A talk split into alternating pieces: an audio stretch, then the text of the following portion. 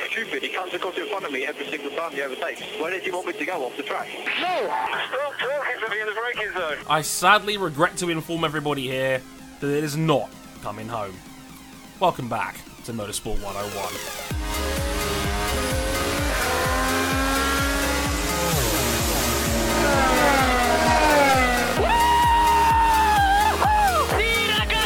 You've only gone and done. You are the world champion! Good evening, everybody. Welcome to episode 152 of Motorsport 101. I'm your totally not salty lead host, Andre Harrison, and welcome to my inevitable demise. Joining me in the next hour and a half of suffering is Mr. Ryan King. Hello, sir. Yep, here. This is the second, no, no, third time I've been disappointed by Germany so far this summer. Ah. There's, there's, there's, there's a list. There's a list. There's a list. There's a list. It's not good. It's like Germany's World Cup, Mesut Ozil, and now Sebastian Vettel shits the bed at Hockenheim. Great. Mesut, you can be yours now. That's Yeah, Yes. you, you do you now. You, you, you do you, Mesut. You, you're the real MVP. Um, but in the blue quarter, as always, representing Tennessee as always, Mr. RJ O'Connell. Hello, sir. Yes, I, I believe we are going to be in in in in in in in in in in in in in in for a good time as we break down this German Grand Prix. I am uh, on on I'm like just to be real, I'm God. That was that was gutting to actually watch as it happening. Oh my goodness gracious. Yeah, true story. I was at work watching this Grand Prix with like via totally legal sources on my phone, and uh, after I saw Seb in a fence, um, I was pretty much numb, and I didn't say a single word to my cashier for the last hour and a half of my shift.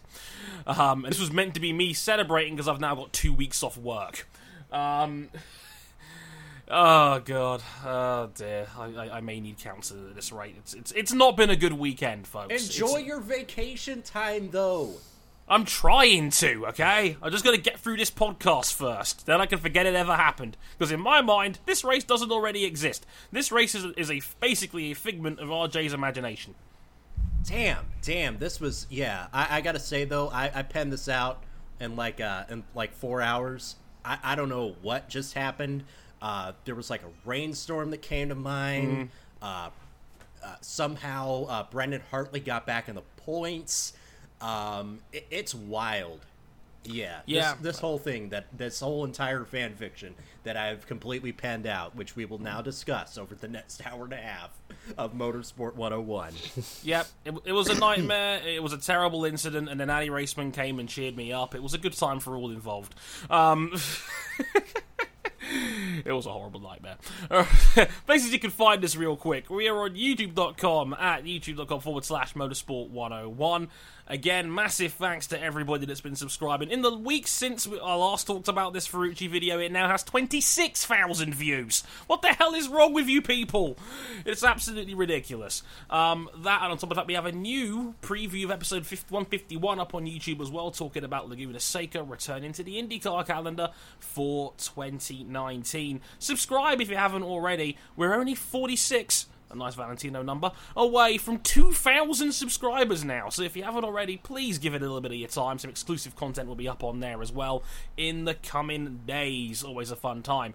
Facebook.com forward slash um, Motorsport 101 for that one. We're on Twitter at Motorsport underscore 101, and if you'd like to follow our handles personally, you can do so at Harrison101HD, at Ryan Eric King, that's with two Ks, and at RJ O'Connell for RJ's Twitter.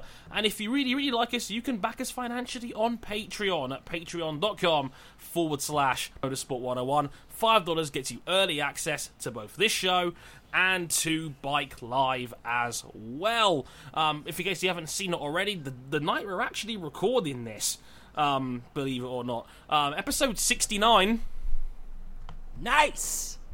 Delayed. We got there in the end. Of Bike Live is now live as well. Cloud 93. It's a review of all the action from the Sachsenring in MotoGP as Marc Marquez made it nine poles, nine wins in a row in Germany um, in dominant fashion ahead of wait, Valentino Rossi in second? That old man refuses to go away. And Maverick Vinales in third as well. A, a fun race for all involved, uh, unless your name's Jorge Lorenzo.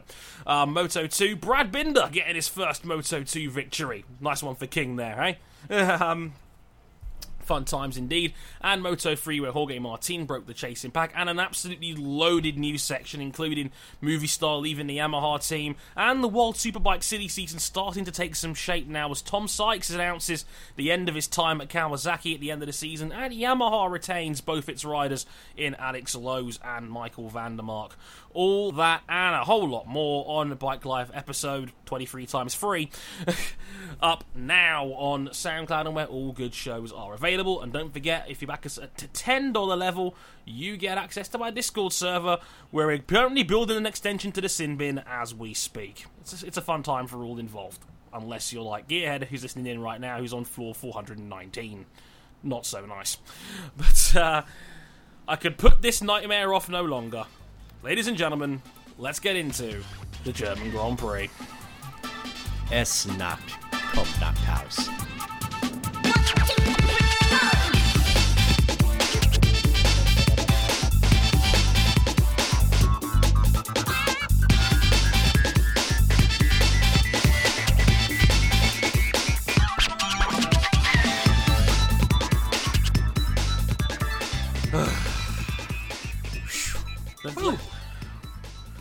My name is Andre Harrison, and I am a recovering Vettel fan. Well, let's be uh, real. Th- this race had it all. It had, it had team orders a go go. It had the leader going off. It had pit stop blunders. It had it had great racing. It had literally everything under the sun you could possibly want from a Formula One Grand Prix. Yeah, I, I openly admit. I, I mean, I scored it on the race review schedule and my point as a seven point five, only because the first half was so relatively tame. But like the second half of this race is a ten easily. It is. It, it, it is. Uh, it was an utterly insane second half of the race. Again, as King said, it had just about everything you could hope for in a Formula One race. Um, including the quote unquote major shenanigans red button being pushed. Um, we'll get to that very shortly, but uh, we'll break down how the weekend played out. Um, seemed to be, you know, pretty usual stuff in practice, um, besides FP3 being, being a very wet FP3, but the track dried out by qualifying in the end anyway. Um, like you could see what F1 was trying to do because they had they had the track dryers out. They were trying to, to dry that place up for qualifying, which I thought was quite funny. Um, so, yeah, qualifying um, was was running pretty standard until Lewis Hamilton backed out of a of a lap in Q1, um, having messed up his turn one exit for some weird reason. He stays on the left hand side of the curb. And next thing you know, he's broken the floor of his car and damaged the hydraulic system. And all of a sudden, Lewis Hamilton is out of qualifying. He obviously he makes Q2, but uh, his session, his his running on Saturday was effectively over to the shock and horror of everyone on the internet. Um, I mean, King, like, is that an unforced error by Lewis Hamilton? Because it kind of seems that way. Yeah, it kind of seems that way. And like post qualifying, it seemed like there was a massive argument: was his hydraulic system broken before he hit the curb, or was it broken after he hit the curb? It, it literally Yes. became a chicken and the uh, like a chicken and the egg argument over Twitter Yeah. across all of F one. I saw Merck's people arguing it. I saw Karun Chandhok arguing it on his Twitter. Um, like there was like because you know what F1 fans are like. We love to apportion blame to things. Um, and it was like, was it Lewis's fault? Nah, it couldn't possibly be his fault. No, it's definitely his fault or something. But uh, yeah, like iconic scenes of Lewis Hamilton trying to push his stricken car back to the pit lane like it's Nigel Mansell back in the like in the late 80s again, which I thought was quite cool.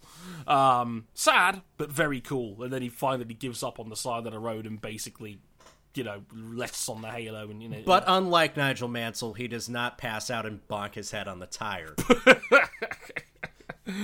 he's very fit these days, Lewis. He's very fit. Um, but yeah, that was the big shocker in qualifying. Effectively, um, Lewis Hamilton making Q2 but not being able to run any further, so Lewis was forced to start the race from 14th on the grid.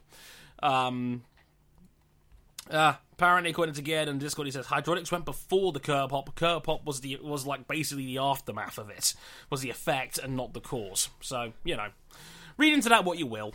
Um, but yes, um, we got to Q3 in the end. Um, it looked pretty straightforward for Valtteri. He even improved on his second lap, even though it looked like his second lap was dead in the water. But then he pulled out a third sector from the gods to all of a sudden just like take pole position for about 20 seconds.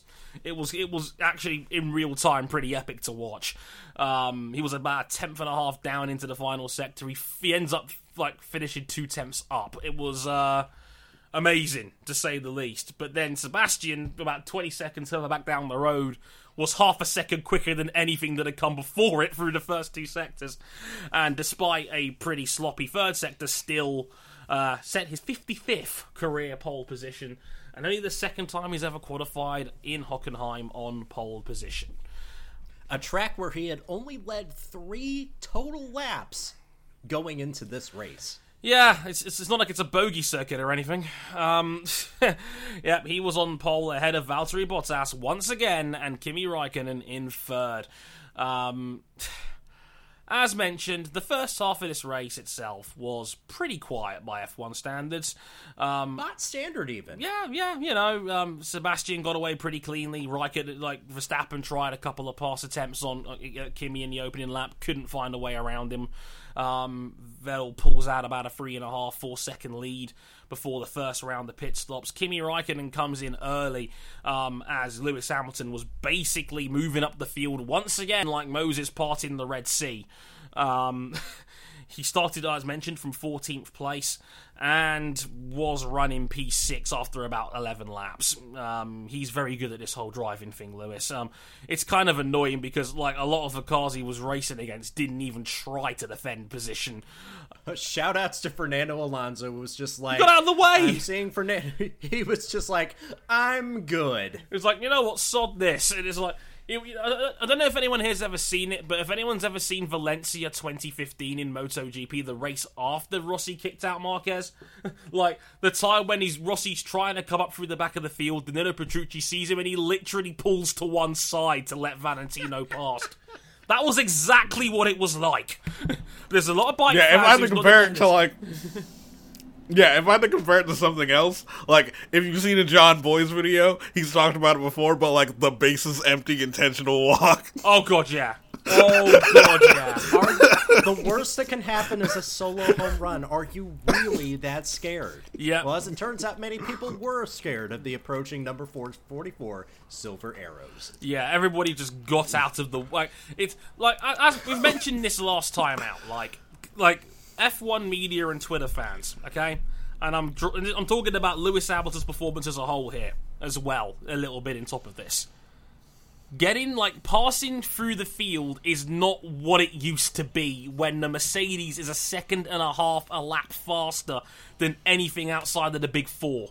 Like, and I'm I'm very tentatively throwing Renault in there because they're the best of a bad bunch right now. But they still couldn't lap in the in the 118s. Like um like I defer to uh to counselor Sam Collins said in front of the show. Um the the big 3 were all lapping in the 118s. Everybody else was stuck in the 120s throughout most of the race. so what are we really talking That about a- here? Yeah, they were literally in another class. Welcome this week to this week's round of Formula 1.5. Let's look at the LMP2 class. That's what this was. Because again, like by lap 11, I think Lewis was running in sixth. Um, and I have to say, brilliant strategy call from Ferrari to put Kimi Raikkonen um, in early for his first stop. Um, many people were hinting at the fact that uh, he may be two stopping. They left the door open for a potential two stopper. They did predict that rain was coming, but we weren't thinking about rain because it never rains in F1. Um, Right, right, fellas, fellas. If, if she if she tells you that rain is coming in 15 minutes, it means she does not want to put out because that's what happens in a Formula One race. If it says rain is happening in 15 minutes, there is no moisture in the air whatsoever. none, none, none, none in the slightest. It's not happening, people. So, like, Kimi Raikkonen is actually on fire here at this point. Like, Raikkonen was setting fastest lap after fastest lap. His pace was excellent in the early goings. Sebastian is usually just keeping his gap and managing his ultra soft tyres. Um, and waiting for a one stopper a little bit, which is, which is obviously the faster strategy, a little bit later on in the race. Remember that, it becomes important later. Vettel eventually stops. He's covered off Valtteri successfully, and now he's closing in on Kimi Raikkonen, whose laps, whose tires are 11 laps older at this point. Now, it doesn't take long for Sebastian to get into Kimi Raikkonen's dirty air range, and Vettel starts complaining on the radio that you know he's just burning up his tires. They're getting too hot. You know, just running in the dirty air of Kimi Raikkonen and. We all know what the implications of this was. It seemed like a team orders call was what was being asked for here. And about five laps later, we heard it on Kimi Raikkonen. And Kimi Raikkonen had known the jig was up here at this point. and Raikkonen just said this. Like- Props to him for knowing. yeah, like, like to just to, to sum up the radio message, it was basically uh the race engineer saying Kimi Vettel's on a different strategy than you. He's gonna stop at a different lap. Could you like not hold him up, please? And Kimi's like, Yeah, if you wanted me to just do it, just tell me to do it. Kimi Raikkonen's Kimi, know that you- a good boy. Like I, I, I, I, have, I have to rate Kimi. He is a proper team player. Um, like he, he, he knew what was Yeah. coming. He asked straight up, "Do you want me to move a, move over for him?" They did.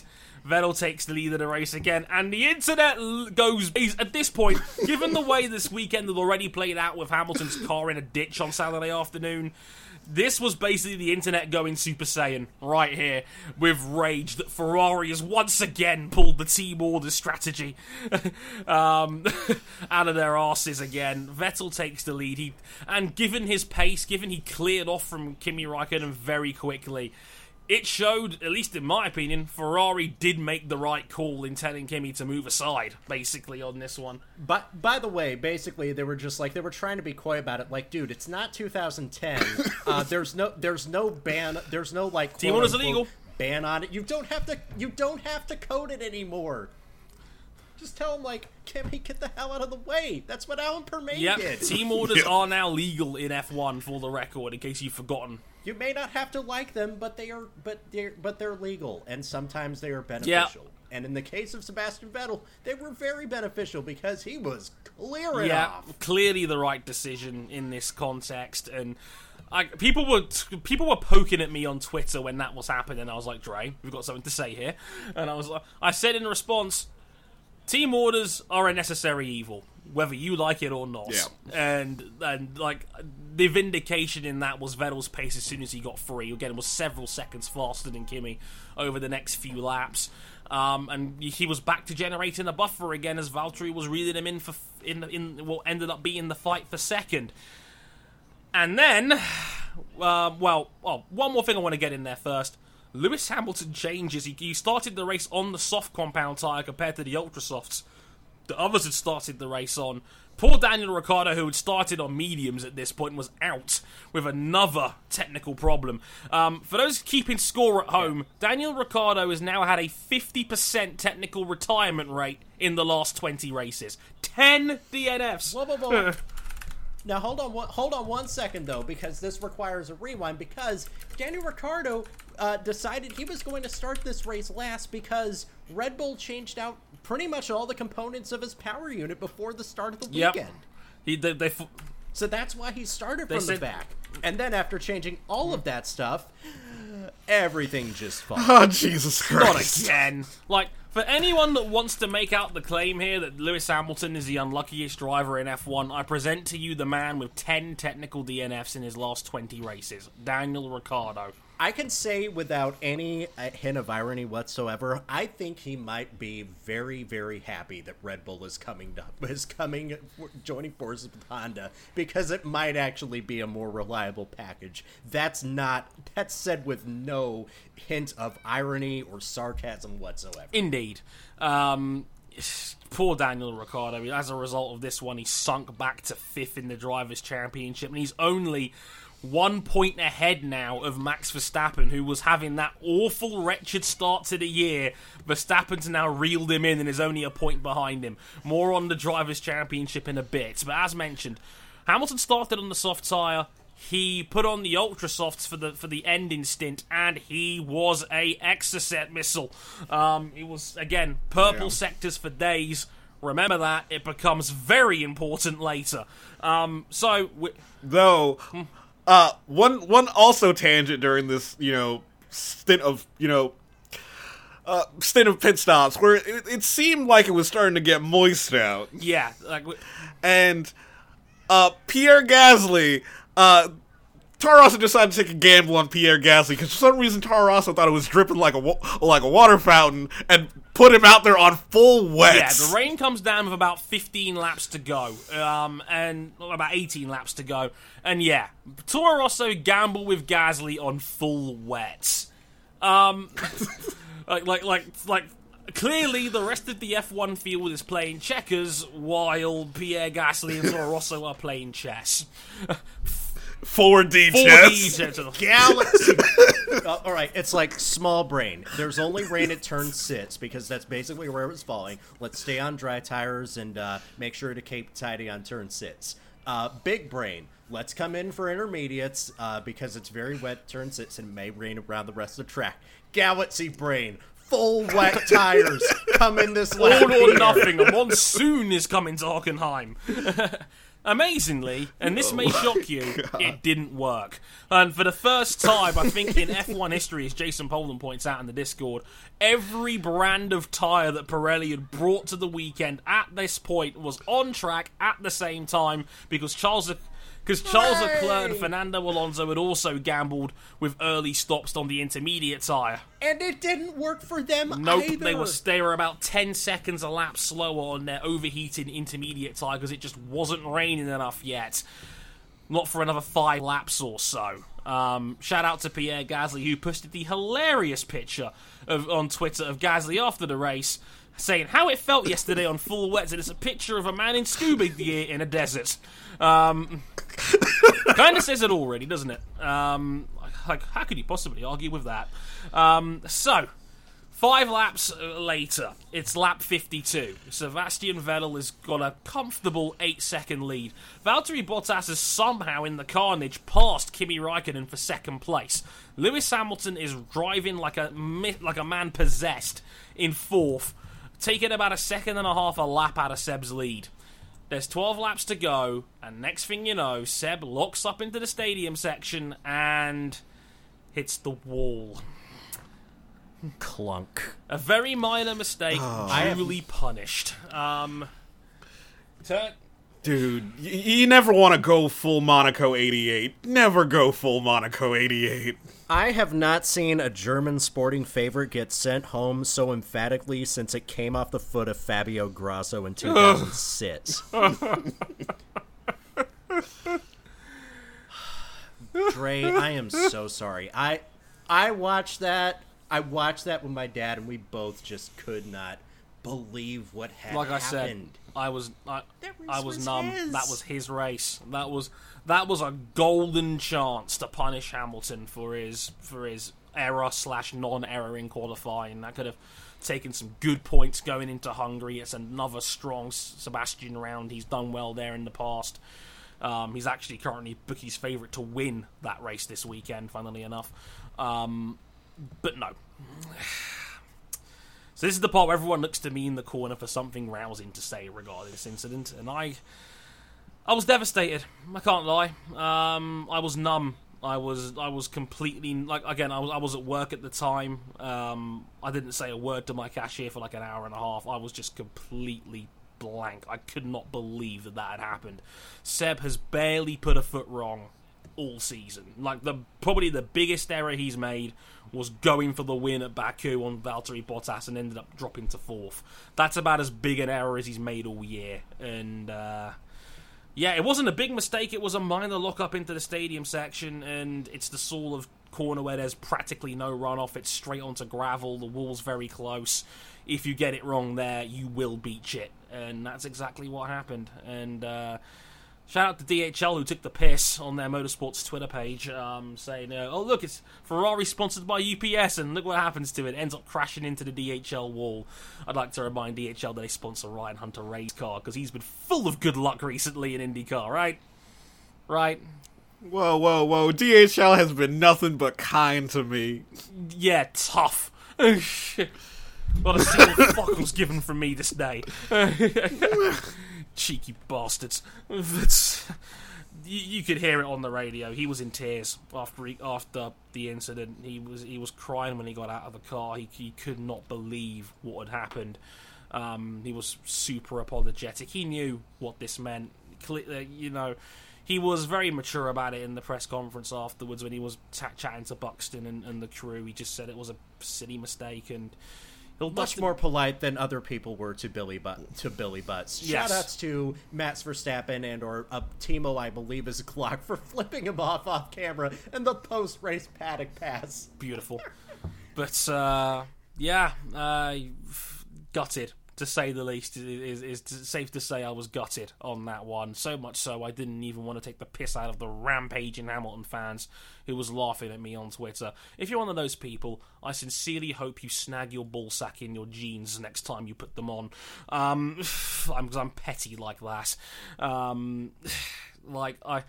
I just want. I, I got. I've got to take a tangent here for just two seconds. Forgive me, fellas, but um, this was one of the worst weekends I've ever seen for fan interactions on Twitter and for the way the fans were reacting during the race weekend itself. I heard a loud, audible cheer from the Verstappen pocket of fans when Vettel had put it in the wall. That was disgraceful, uh, in my humble opinion. And I, I like the toxicity between the Hamilton fan base and the Vettel fan base is getting way out of hand. Like it is bad. And don't get me wrong, this was the sort of weekend where it was going to go crazy because of the fluctuation of luck over the course of the weekend. Hamilton obviously having the error in qualifying, and then obviously Seb having the error during the race, and like the t- like I, I, follow a lot like I, inevitably I'm going to get a lot of Hamilton fans on my Twitter who only seem to pipe up when he's under criticism for something. It's always funny how that works. and the Vettel fans who can't help themselves whenever something good happens to him. I know many an example of, of, of Vettel fan accounts that go way off the fucking deep end whenever something positive happens to him in a title race or something never happens. It's always somebody else's fault. This is my message to both of your fan bases cut the fucking bullshit, please. For the love of God. Do you know how lucky we are that we have two of the five or six best drivers of this generation competing against each other, head to head, both in teams that have won, you know, let them be themselves, like in the case of Lewis Hamilton, like Sebastian, who's followed his dream in following Schumacher's footsteps, in being able to drive his car now going forward and being the face of the brand he was always wanted to be when he was a child. You, you guys don't know how lucky we have it as fans of these two drivers. Lewis is probably the best driver of his generation. Sebastian has been underappreciated, in my opinion, for years and years and years until this year. I think people have only really said, okay, Seb really is that special. Because he was a guy that we didn't take seriously because of the Red Bull era. Like, cut the fucking spitefulness, okay? I get it. We want to win. And this is coming from me, the guy that was trying to denounce Sebastian's title chances right from the start this year. And I've fallen into this trap. I really want him to win this world title now. More than anything, because it would just be like the cherry on top of what's been an incredible career. But please, for the love of God, stop attacking the other fan base. God, it's getting ridiculous, man. It's just Yeah, it's it's it's it's bitter. it's pretty everywhere. much it's pretty much becoming football hooliganism and every Grand Prix Sunday might as well be Derby Day at this point. Like it's not to stop until like a fan gets physically hurt. It's fucking ridiculous. Like, what's it? As you said, what's it gonna take?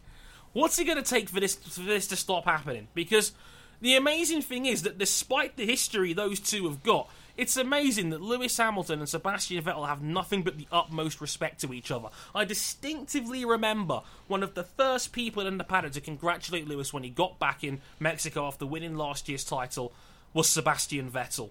And they gave him a hearty hug and said, Congratulations and well driven if their fan bases had half that decency, we'd I'd have a much more enjoyable time watching races on Twitter. Because 95% of the time, it's wonderful. It's the 5% that ruin it for fucking everyone on both sides of the fence. And it needs to fucking stop. I've had enough. It is like like after the crash and seeing the reaction to it, seeing prominent esports players saying about how priceless that era was. Guys that are representing the sport on a higher level now tweet with such vitriol. I'm just sitting there going, was that me 2 years ago? And I look at myself and I go, you know what? I can do fucking better than this. And I openly admit a level of hypocrisy here because I've been aggressive like that myself on numerous occasions in the past. But after that one, and it sometimes it takes something negative like Sebastian putting it in the wall for that to happen.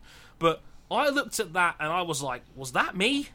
Like it's like that meme of the guy with the butterfly. It's like, is, is this F1 Twitter?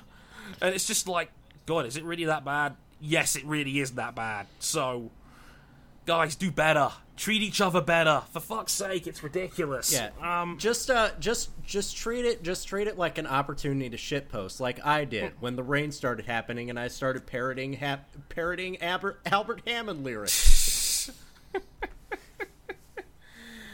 Oh my god. Anyway, as a result of oh, by the way, the race was still not over. yes, yeah, the race was not over. there were still 11 laps to go. The safety car came out to recover Sebastian's stricken car, um, and everybody then changed to intermediate tires. Um, remember this, it also becomes important because after the race got restarted, Valtteri Bottas has a crack at Lewis Hamilton for what at this point is now the race win. after, after, after Hamilton's pace got him back out in front of Raikkonen after he changed tyres. This was now a fight between the two Mercs for the wins. Valtteri isn't quite able to get it on Lewis. Um, obviously, the track dries out a little bit. Everyone switched back to ultras again. And Valtteri's told on the radio to hold position. Oh boy. So after all the Mercedes fans in the one corner was out here throwing Ferrari under the bus for team orders, Mercs pulls the exact same shit, basically half an hour later. Ferrari is the t- Ferrari is the team that invented team orders. Ferrari, the only team that implement team orders in any regard. We're Mercedes. We definitely do not do anything of the sort. Yeah, it's it's ridiculous. Yeah, like Though, though, I do have to mention something. Uh, back in the 30s, Mercedes was the team that invented team orders. oh, yeah, Mercedes literally invented team orders. that's a Damn, I didn't know Tyrrell invented team orders back in the 30s.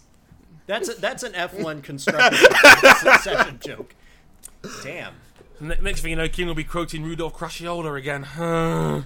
you, it's really bad when he does that. But uh, I actually I had no problem with this. I mean, yeah, Lewis has a distinct lead over Valtteri at this point. You could probably argue like, oh, maybe they should have also gotten a win. But with the position that Lewis Hamilton's in, knowing that hey, one bad race and this could all swing back the other way, you kind of need to maximize his point tally when you can. it's not what we want to see as uh, as as racing fans, but you know, if you're thinking long game, like, yeah, I, I kind of don't Yeah. have a the problem. with this. constructors' argument is the biggest one here. They were set for 43 points, while Ferrari was only going to get 15. Like it's, it would have been a 28 point swing in the constructors that would have gone away if they hit each other, possibly.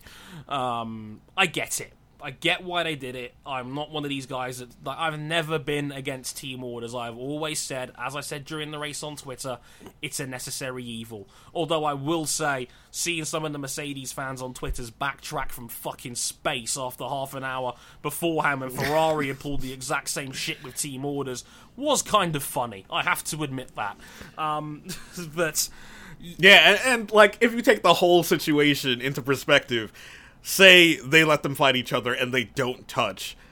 Uh, Kimi could have gotten close enough that a potential five second penalty would have dropped Lewis down to third place. Yeah, Raikkonen was still a threat. He was right there, and Raikkonen, in his, at least in my opinion, drove really well this weekend. Um, um, and you know, in the race had a great pace and could have easily still been a threat.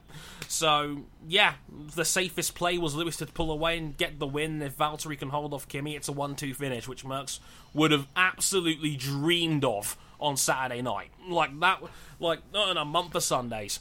So I- I'm, I'm pretty sure they would have dreamed about that after like the last set of pit stops. Yeah, probably. Um, more on that in a minute. But um, but uh, yeah, it's, it's a pretty straightforward finish after that one. A little bit of craziness from from Romain Grosjean in the midfield we'll get to as well in a bit.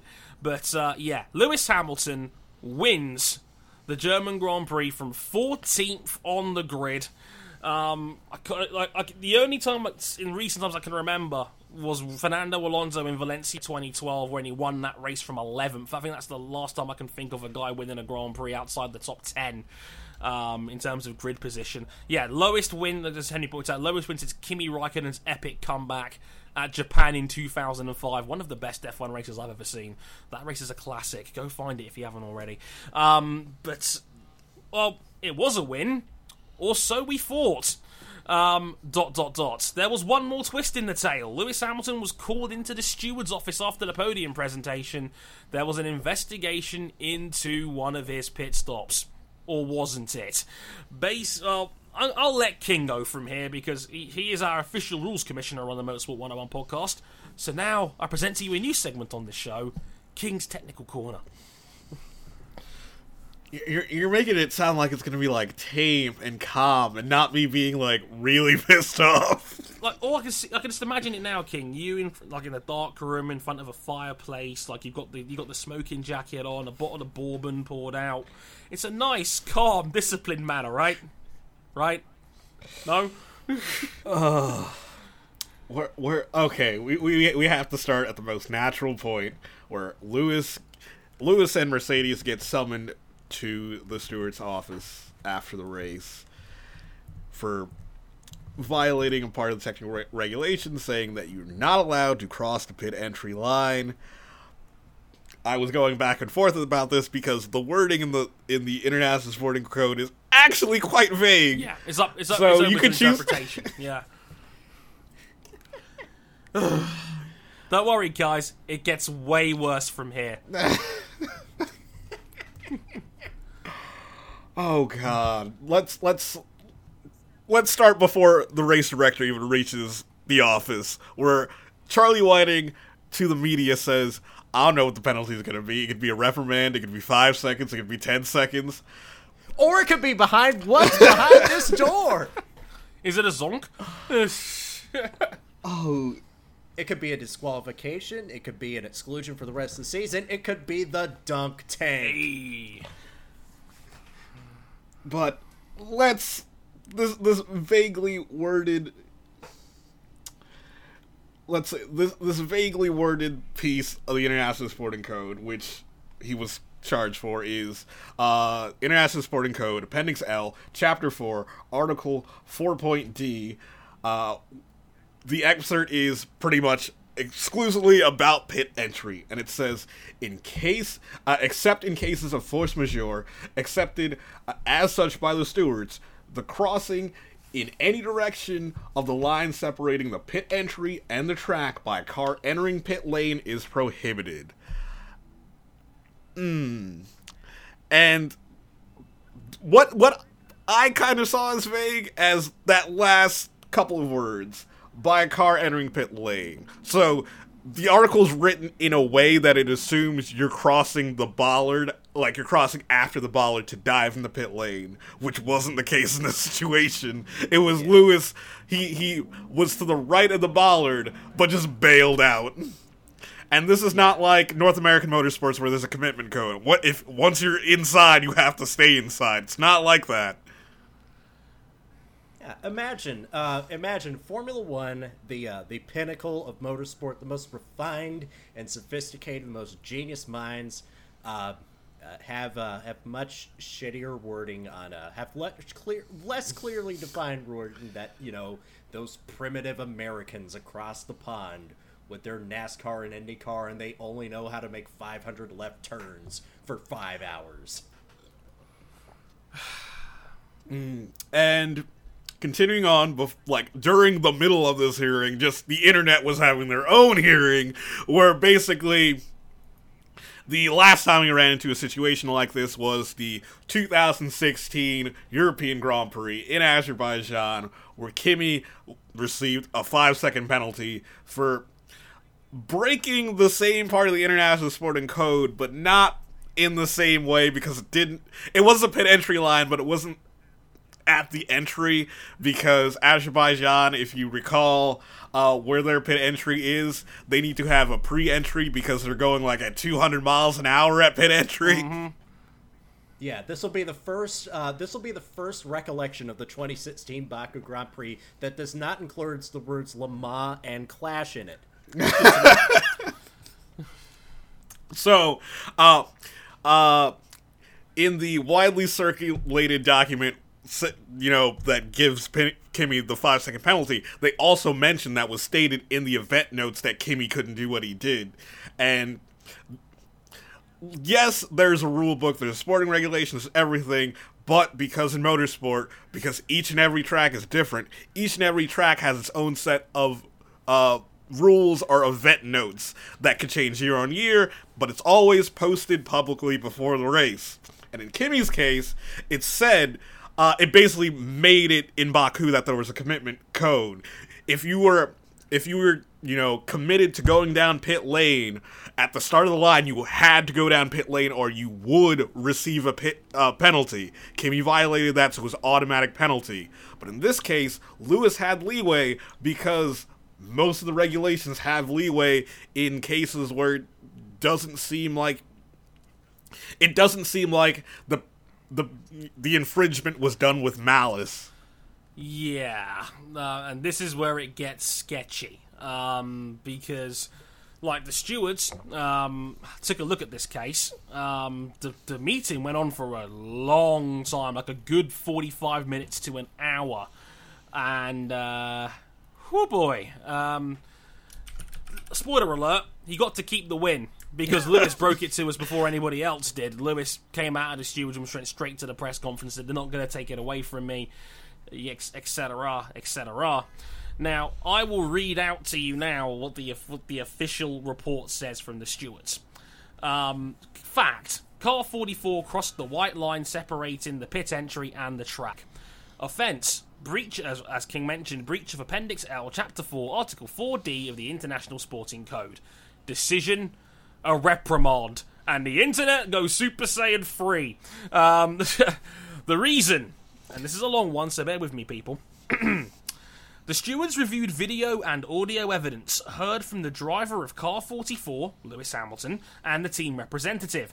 It was clear that there was an infringement on the above mentioned rule. The driver clearly crossed the line separating the pit entry from the track. It continues. In deciding on the penalty for the infringement, we look into account the following mitigating factors. 1 the driver and the team candidly admitted the mistake and the fact there was confusion within the team as to whether or not to stay out or to enter the pit, and that led to the infringement. Two, the fact that the infringement took place during a safety car period. Three, at no time was there any danger to any other competitor, and the change in direction was executed in a safe way taking all of the above into account, including considering previous infringements of the above rule, We are of the opinion that a reprimand would be the appropriate penalty for the sad infraction on this occasion. The last paragraph is just talking about the right to appeal, so I'll ignore that. But, King, do I have the right to be absolutely pissed at reason number one, at least? Yeah, yeah. Uh, like I, I get, I get the other two reasons, and it's nice that they clarified that it doesn't matter if you're, you know, act physically enter pit lane. If you cross the line any at all, that's definitely against the rules. It's nice they clarified that, but man. No, that should not be a reason to let anyone off easy. Like, yeah, I definitely did the thing, guys. I'm so sorry. Like, reason reason number one is Yeah. basically, yeah, we admitted it, and yeah, we didn't know what we were doing. Like, how does that make the situation better? It's the it's the it's the guilt. It's like the guilty. Plea That's what it feels like. It's ridiculous. Re- and And even I feel like uh, I even- feel like I, I yeah, yeah, RJ. Yes, I was about to say, like, even, uh, like, uh, it ties back to Dre's point about phantom toxicity. Uh, if they rule the other way of this, well, that's just the FIA proving that they stand for Ferrari International Assistance and they're trying to screw Lewis Hamilton out of the title. Now that it was ruled this way, it's like, oh my goodness, the FIA clearly wants Lewis Hamilton to win because that's their that's the driver that they're trying to make win all the time. yeah, I said it on Twitter at the time. They were damned if they did, and they were damned if they didn't. If they if they did punish him, like you'd base like if they did punish him, you're basically messing with a race result after the flag, and no one likes a race that is settled in the steward's box. Let's be honest with each other. Nobody likes that. If they don't punish him, you're basically letting the guy get away with breaking a hard and fast rule, and people are going to be pissed off about that. This was a And, like- lose lose situation for the stewards, no question. But even even the thing about the there being confusion on whether the box not is highly questionable because we have we have audio evidence of Peter Bonnington screaming in at Lewis, telling him to box. And he- like And- reason number one being we didn't know what we were doing is not a valid reason to suggest a lesser penalty. That's total Yeah. bullshit. yeah, that's like saying you can't plead ignorance. You can't say, "Oh, I didn't know that was r-" like they knew it was rule," but you can't plead ignorance. You can't say that I didn't know what I was doing because that makes you you're, you still broke the rule anyway. Oh shit, jury duty is today? They they still like listen. They still broke the rule, and they knew this was potentially coming because they told Lewis after the safety car came in to push because they said they might be a penalty. So they saw it coming. They, they, they knew there was a possibility this was going to happen, and I think Valtteri very cheekily stayed within five seconds just in case. Um, but okay, he gets a reprimand. Like No, I do have to admit, some people kind of the the last reason a lot of people throw on the bus. I would take it seriously legitimate, saying that it's not as big as a deal because it happened behind the safety car. That's That- fine. That's that's fair. That's fair. That, that is fair. That is fine. No one is going quick. And yes, like he was not an immediate threat to any other car on track, especially with how he re-entered. That's fine. The question on my mind is is that this could you could easily argue this was another case of inconsistent stewarding because like okay, there's no hard and fast rule in the book to say how much of a penalty this should be, and I think that's part of the problem because it's Yeah, inherently that's getting changed. Yeah, it's he- it's inherently designed to cause inconsistency because the stewards can give anything from a reprimand to a 10 second penalty for that. Like this is like it reminds me a lot. And bear with me on this one. This is another small tangent. Does anybody here remember the 2016 British Grand Prix? Do you remember what happened with Nico Rosberg in that race? Where Rosberg had a gearbox problem and the new rule about not being able to tell your driver to how to nurse the car home. Yep. That rule came under trial because Mercedes openly broke that rule to keep Nico Rosberg in second place on that on that occasion. The rule was on trial. They gave him a 10 second time penalty, and that dropped him down to third behind Max Verstappen, and it cost him three points. Now, this is the problem. Like, you have, like, this is what happens when you have new rules. They inherently, and when rules come to trial, they breed inconsistency, and that's is what's going to piss fans off. Not so much that Hamilton got a reprimand. Like, the punishment itself, I'm fine with. The problem is, is that if this happens again, are we going to see another reprimand, or are we going to get a time penalty like what happened No. with Kimi Raikkonen? No, we're going to see a time penalty. We're going to see these rules tightened up. I, I feel like we're going to see a commitment cone by the time we get to Hungary in a week. Now, I don't think we'll ever see a commitment code in F1 for this very reason, but I think it's more down to the FIA doesn't see this as being a precedent. Like, Lewis technically, like, in their eyes, still broke the rule. He, he got penalized for breaking the rule with a reprimand. Because, as you know, three reprimands will cause a 10 place grid penalty Yes. over the course of the season. So technically, it is a punishment because it's basically strike one. So, um, strike two and three comes into play. If you get three in the season, you get a 10 you get a 10 place grid penalty. And Hamilton, I believe, had two a couple of years ago. So he, he's been a bit of a naughty boy in the past, but never enough to actually draw a big penalty. So this is a punishment. It's not. It's it's a slap on the wrist basically, and three slaps means you're getting a 10 place grid drop. So yes, it is a form of punishment. It's just you know a race kind of hung on the line here. That's kind of the problem in the context of the race itself. It could have easily been swung to Valtteri Bottas getting his first win of the season, and that just didn't quite happen. When will that Finn catch a break? For God's sake! Um, but yes, the internet finally calmed down, and then the heavens opened. Um, my God, it was like the rain was the rain was so bad. It was okay. We're red flagging this race, and it will not be restarted. Levels of rain. Um, It it was so bad that the tunnels that the media, like the media and the crews, have to use to leave the circuit were flooded, so they were stuck. Yeah, Lee McKenzie had to throw out her shoes. It's a terrible thing.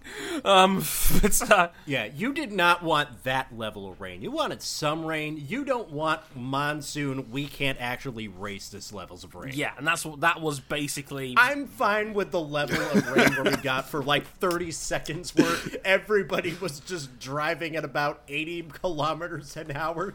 Yeah, it w- like I was ready to just like, hey, come over and watch this crap ass driving display. yeah, So, basically. so- so- I bet somewhere in hospitality, Franz Tost was like, "Damn it!"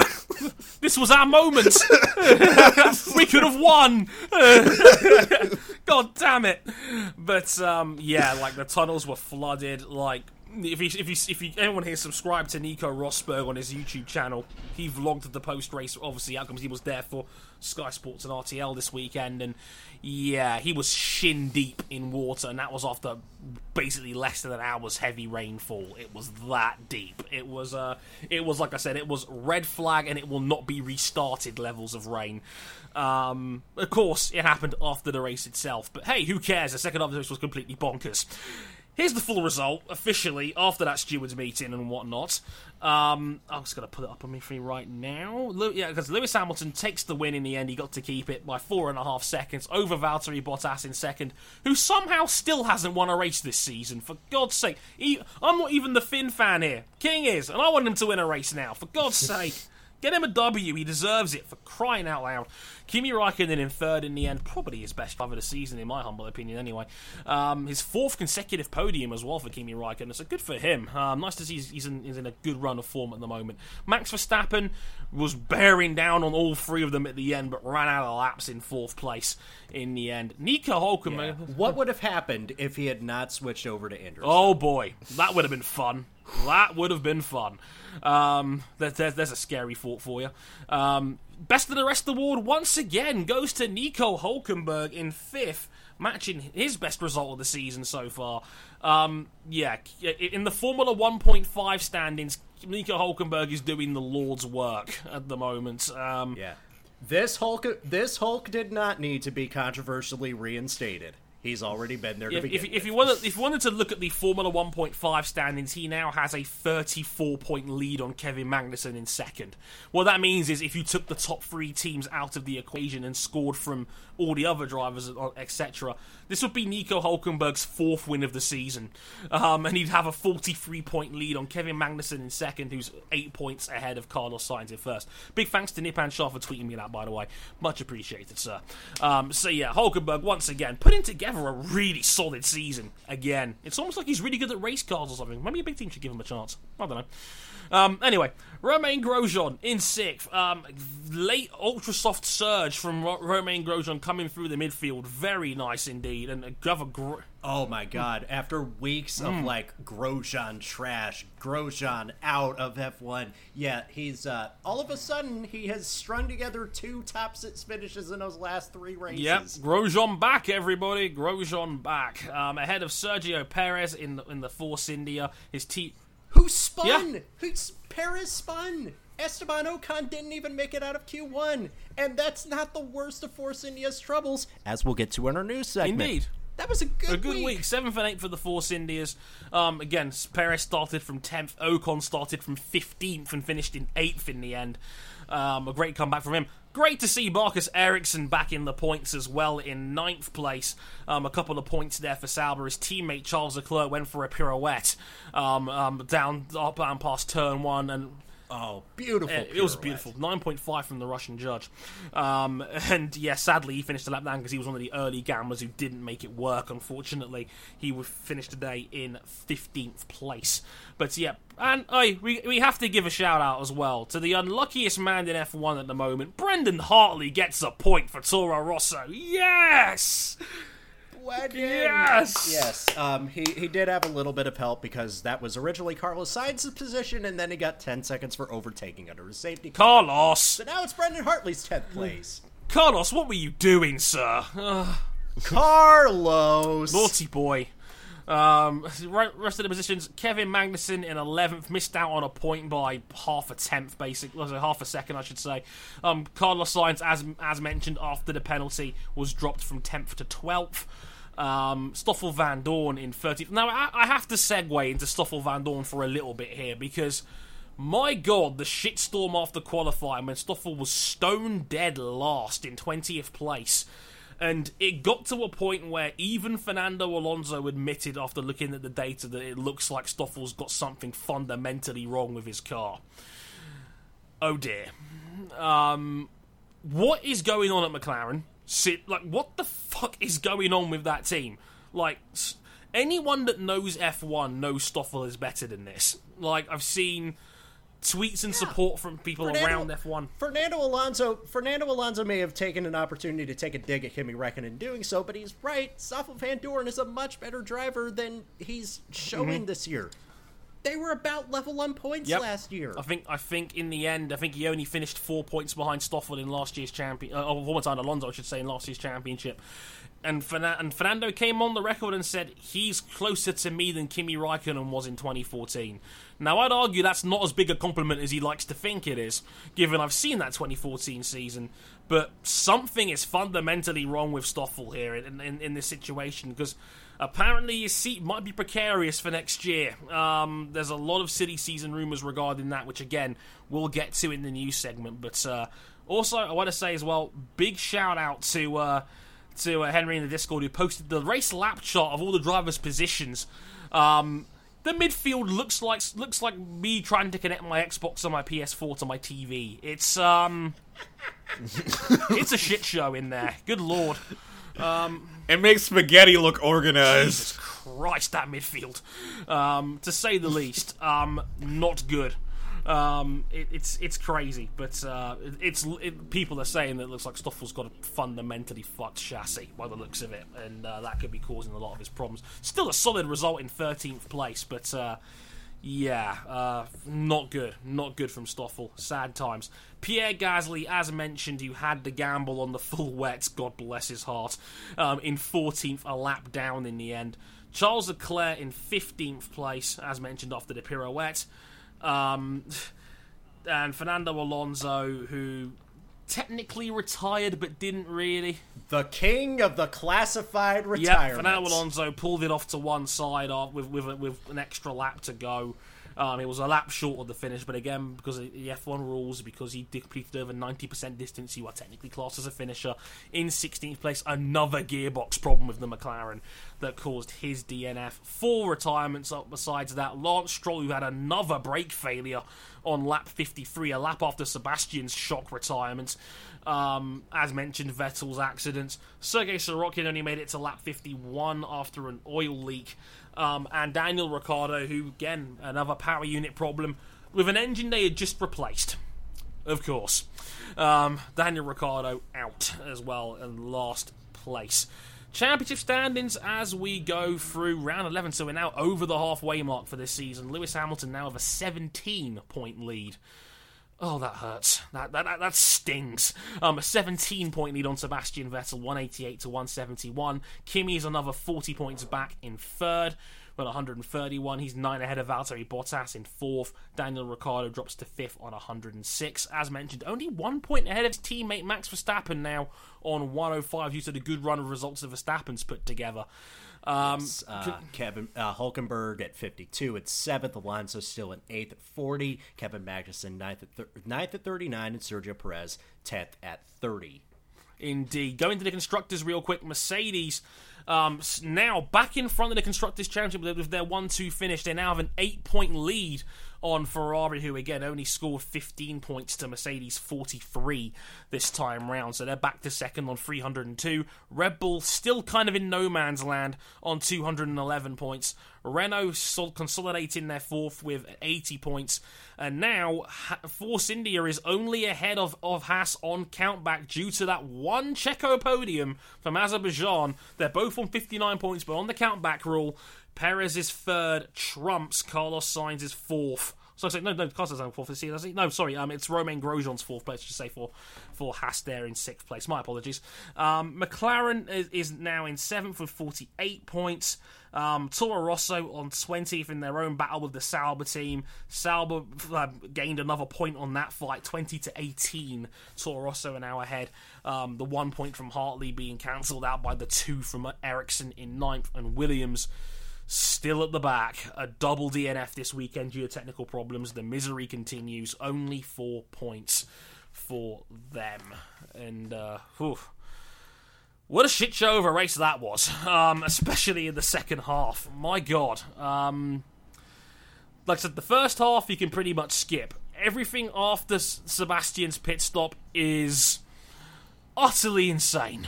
Go out of your way to see it. Is, yeah, I'm I'm pretty I'm pretty sure this might be the race of the year. Not gonna lie. Oh man, it's it's pretty close. I'm giving I'm giving this one a solid uh, four and a half Mario Götze goals against Argentina out of five. Yeah, seems about right. Um, so yeah, uh, an absolutely crazy race, especially in the second half. Go out of your way to see it, and uh, yeah, debatable race of the year candidate so far, if you ask me. It's up there with Silverstone um, and probably Baku. Um, to be fair, this season's been pretty good in general. Actually, it's kind of annoying that we've had yeah. a, a, handful yeah, of pretty good to great races already this year. So that's always fun. Should we get into the news, fellas? Yes. Um, we have some. Uh, we have some very disturbing and very disheartening news coming from uh, from uh, from Fiat Chrysler as Sergio Marchionne is standing down as CEO of Fiat Chrysler um, due to sudden health concerns. The latest reports is that he is in a deep coma and may be suffering from a bout of lung cancer. Uh, but his health has suddenly so sharply declined that he's had to stand down from all of his posts, uh, which means there is a new head of Fiat Chrysler and there is a new head of Ferrari as of time of recording. Yeah, it was planned that Sergio Marchionne was going to step down at the end of the year anyway. They already had all his successors planned out, so they're just enacting this plan now instead of at the end of the year. Wow. Um, obviously, our best wishes go out to Sergio on this one. Um, that's an awful bit of news.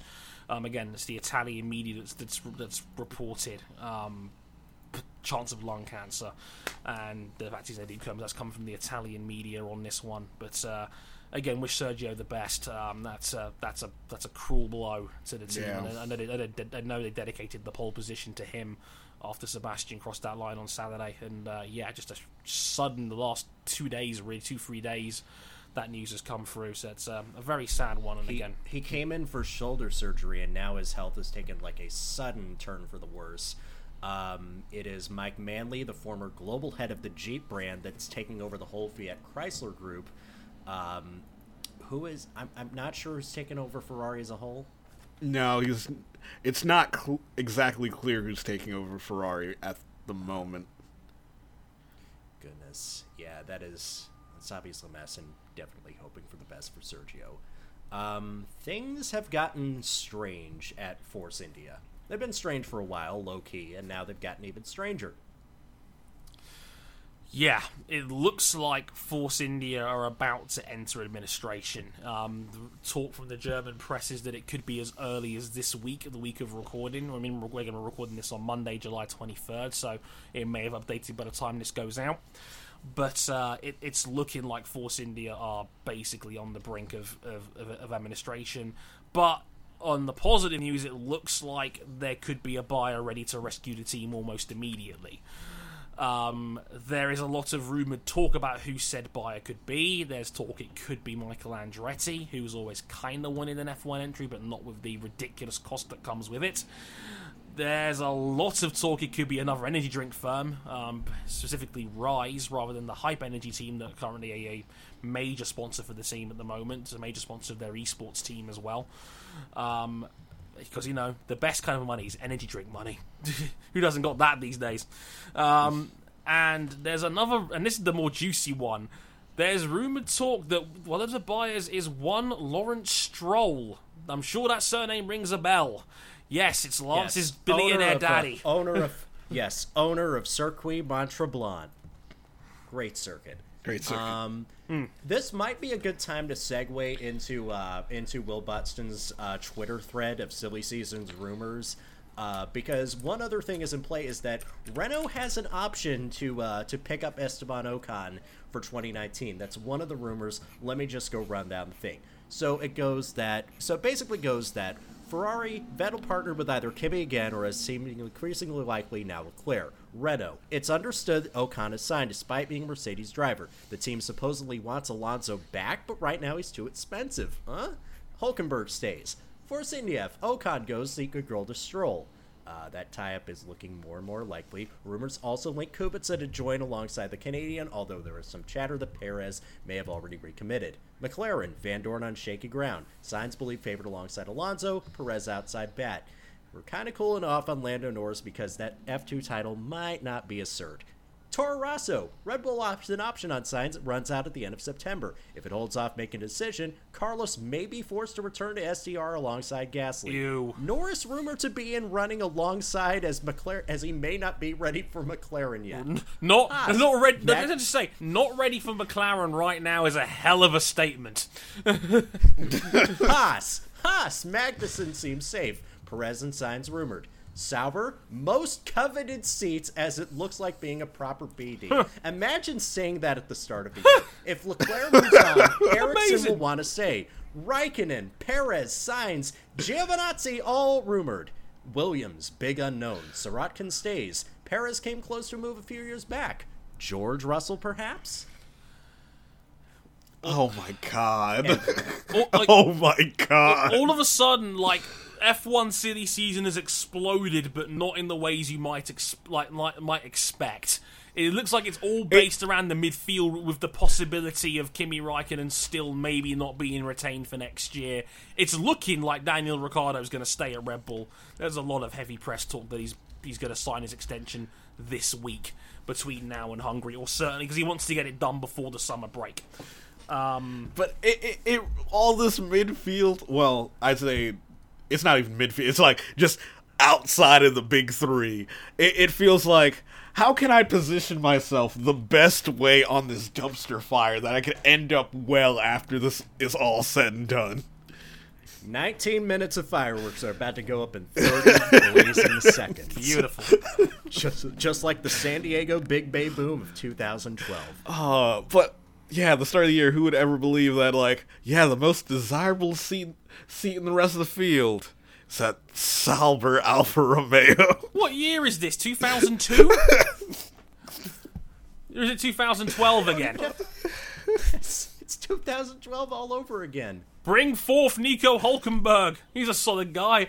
Uh, oh, no, it's like Hulkenberg's one of the safe seats right now. That's crazy. Um, oh, Jesus. Um, we have we have other things that have popped up out of this silly season. Uh, we have track news. Will Smith's Miami is not happening for 2019 God damn it. Ha! yet. Yeah, the uh, the Miami Grand Prix has been pushed back to a projected date of 2020. At which point, we will remind you that Port Imperial had been pushed back for a number of years, uh, and uh, it, it still might happen. Just give it some time. Let's give it some time. I would say the only reason I'd put this at better odds than Port Imperial is that that Liberty Media themselves are putting money into this. It's not like this like Miami Dade County have to come up with the money themselves and organize it Yeah, themselves. that's the that's the thing. They want this to happen really, really bad. And they've also reconfigured the track again. Oh, yeah. The, I mean, the reconfig looks pretty co- good. It's it's an improvement. It doesn't it doesn't look like it's um you know um you know you know like that bridge section doesn't look like you know it's uh it's ready. It's it's uh ready and uh it's ready and wanting. It doesn't. it- It no longer looks like Avis on the sea anymore. And uh also we have uh Assen might be coming back to the calendar. No, no, Dre has very strong opinions about Formula One coming to Assen for the Dutch no. Fuck no. Um, no, no, no, no. A million times no. If F1 goes to Assen, I am boycotting the season. I am not doing this. You do not ruin one of the headline bike circuits on the planet and basically the mecca of bike racing today. We are not having you butcher Assen, okay? Fuck no. We're not Well- doing this. I have some good news. Well, good news for Dre, bad news for like everyone else. Oh no. What a shame. so, with pretty much like the only thing that needs to be changed for like Assen to get grade one status is mainly facilities. The circuit would be largely untouched. Only thing is, for those who are who were fans of like end of the line period champ car, knows what an open wheel race at Assen looks like, and it is not good. Not just less overtaking opportunities, but No overtaking. None. There would not be a single on track pass. Like the longest straight Assen's got is like 400 meters. No chance. That would be even worse than Hungary. No way. You cannot do that again. Like Henry just pointed out in the in Discord server. The longest straight is 300 meters. 300. also we're also I believe we are referring to the Hungarian Grand Prix by its Christian name, the Magyar Nagydíj. I'm, I'm sorry, the You're X Maddie negative. G just entered this Discord server? Hey, Dre, Dre, just, just to add to the confusion, when Champ Car raced at Assen, it was the Bavaria Grand Prix. Less said about that, the better. I'm not even going to explain it. E- everyone listening, you have to look up why it was called the Bavaria Grand Prix. I'm not explaining it. Um, um, all that leaves is the much uh, the much tamer news of uh, oh yeah, also both Mercedes drivers re-signed and Daniel Ricciardo is close to coming back to Red Bull for 2019. um, we have we have larger rims now in F1. Dog, we're putting 18s on these. Whoop, whoop. Since 18 inch rims are coming. Sorry, to first F1. it was X Maddie G, and now Xzibit has entered the Discord server. Yo, dog! I heard you liked low-profile tires, so we bumped the the rim size from 15 inches to 18 inches, so that Michelin might debate. a Whoa, whoa, whoa, to whoa. One. 15s. We're running 13s. 13s, my Yeah. friends. Damn. Yeah, IndyCar, IndyCar right now is running 15s. IndyCar's out here pimping. so, who- so, so you out here is popping RJ's collar.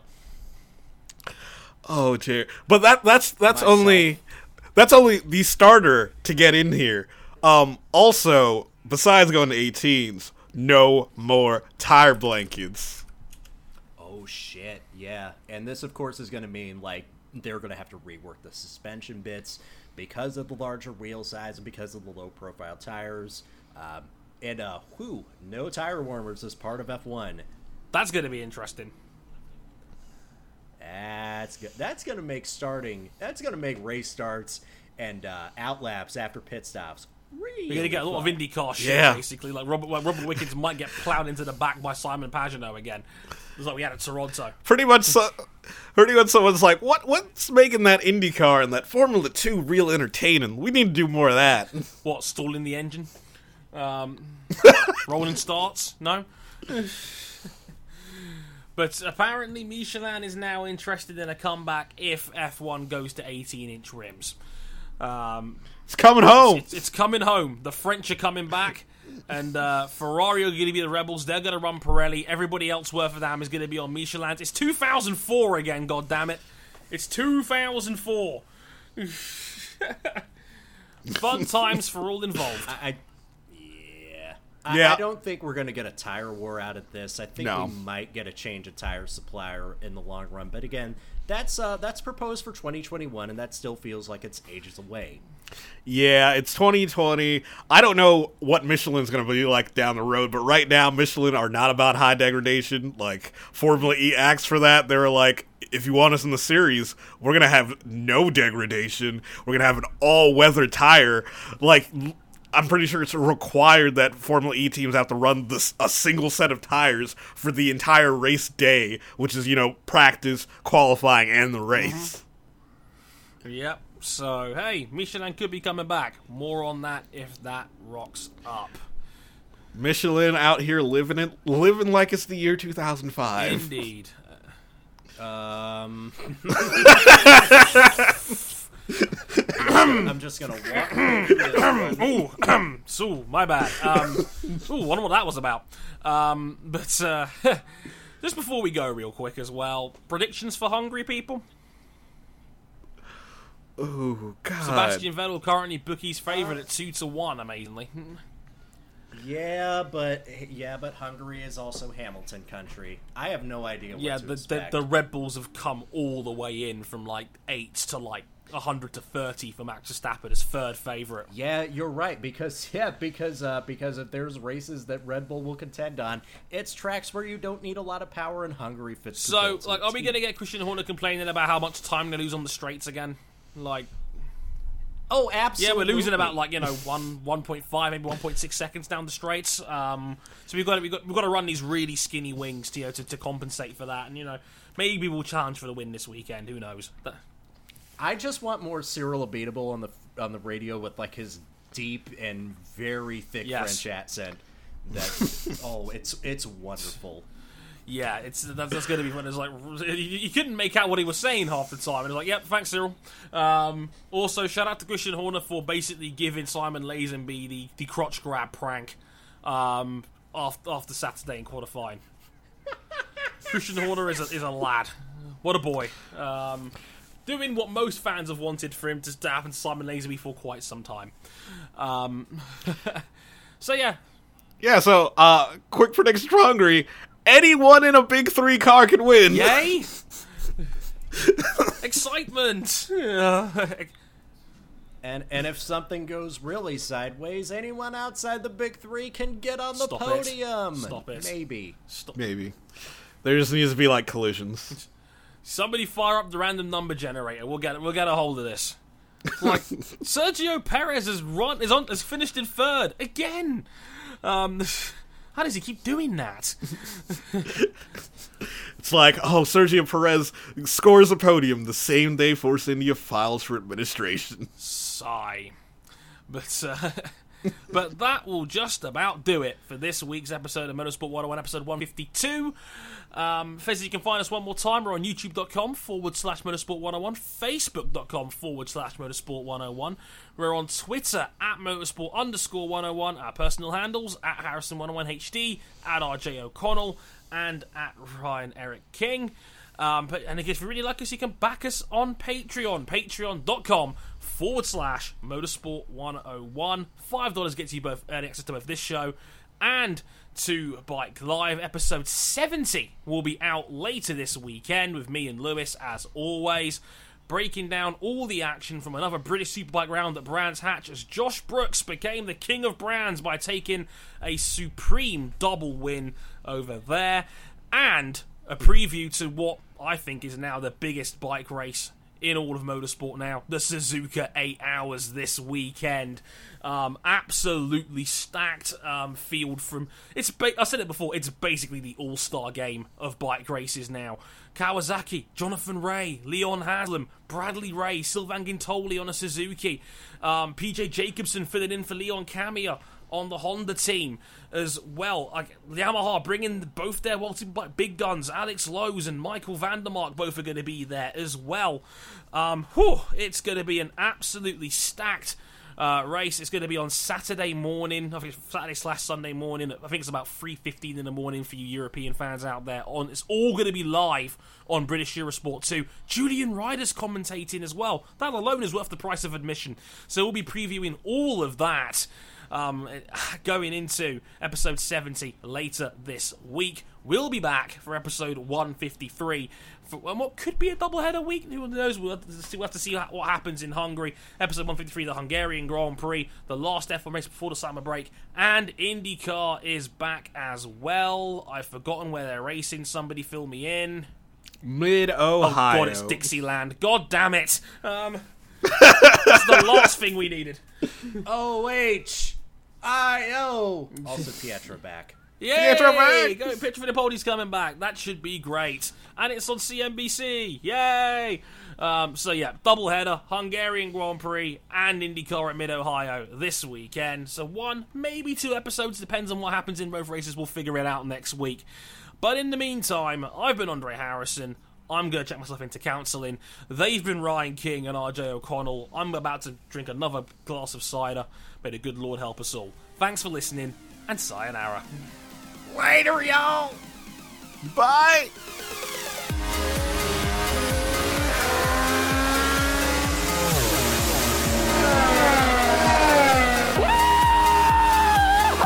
Sì, ragazzi! Really gonna done it, mate. I cannot believe You are the world champion!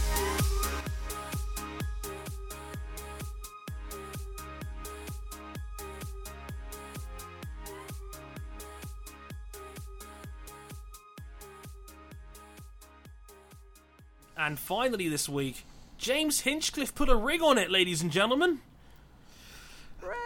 Yay! It was the. It was man. This weekend has been crazy.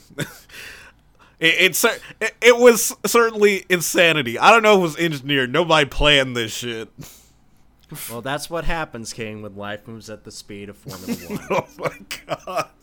And, and, and, and you know what? I think Becky Dalton, Be- uh, Hinch's new fiance, summed it up better than I can. I've just been served with a life sentence. Good luck. Good luck.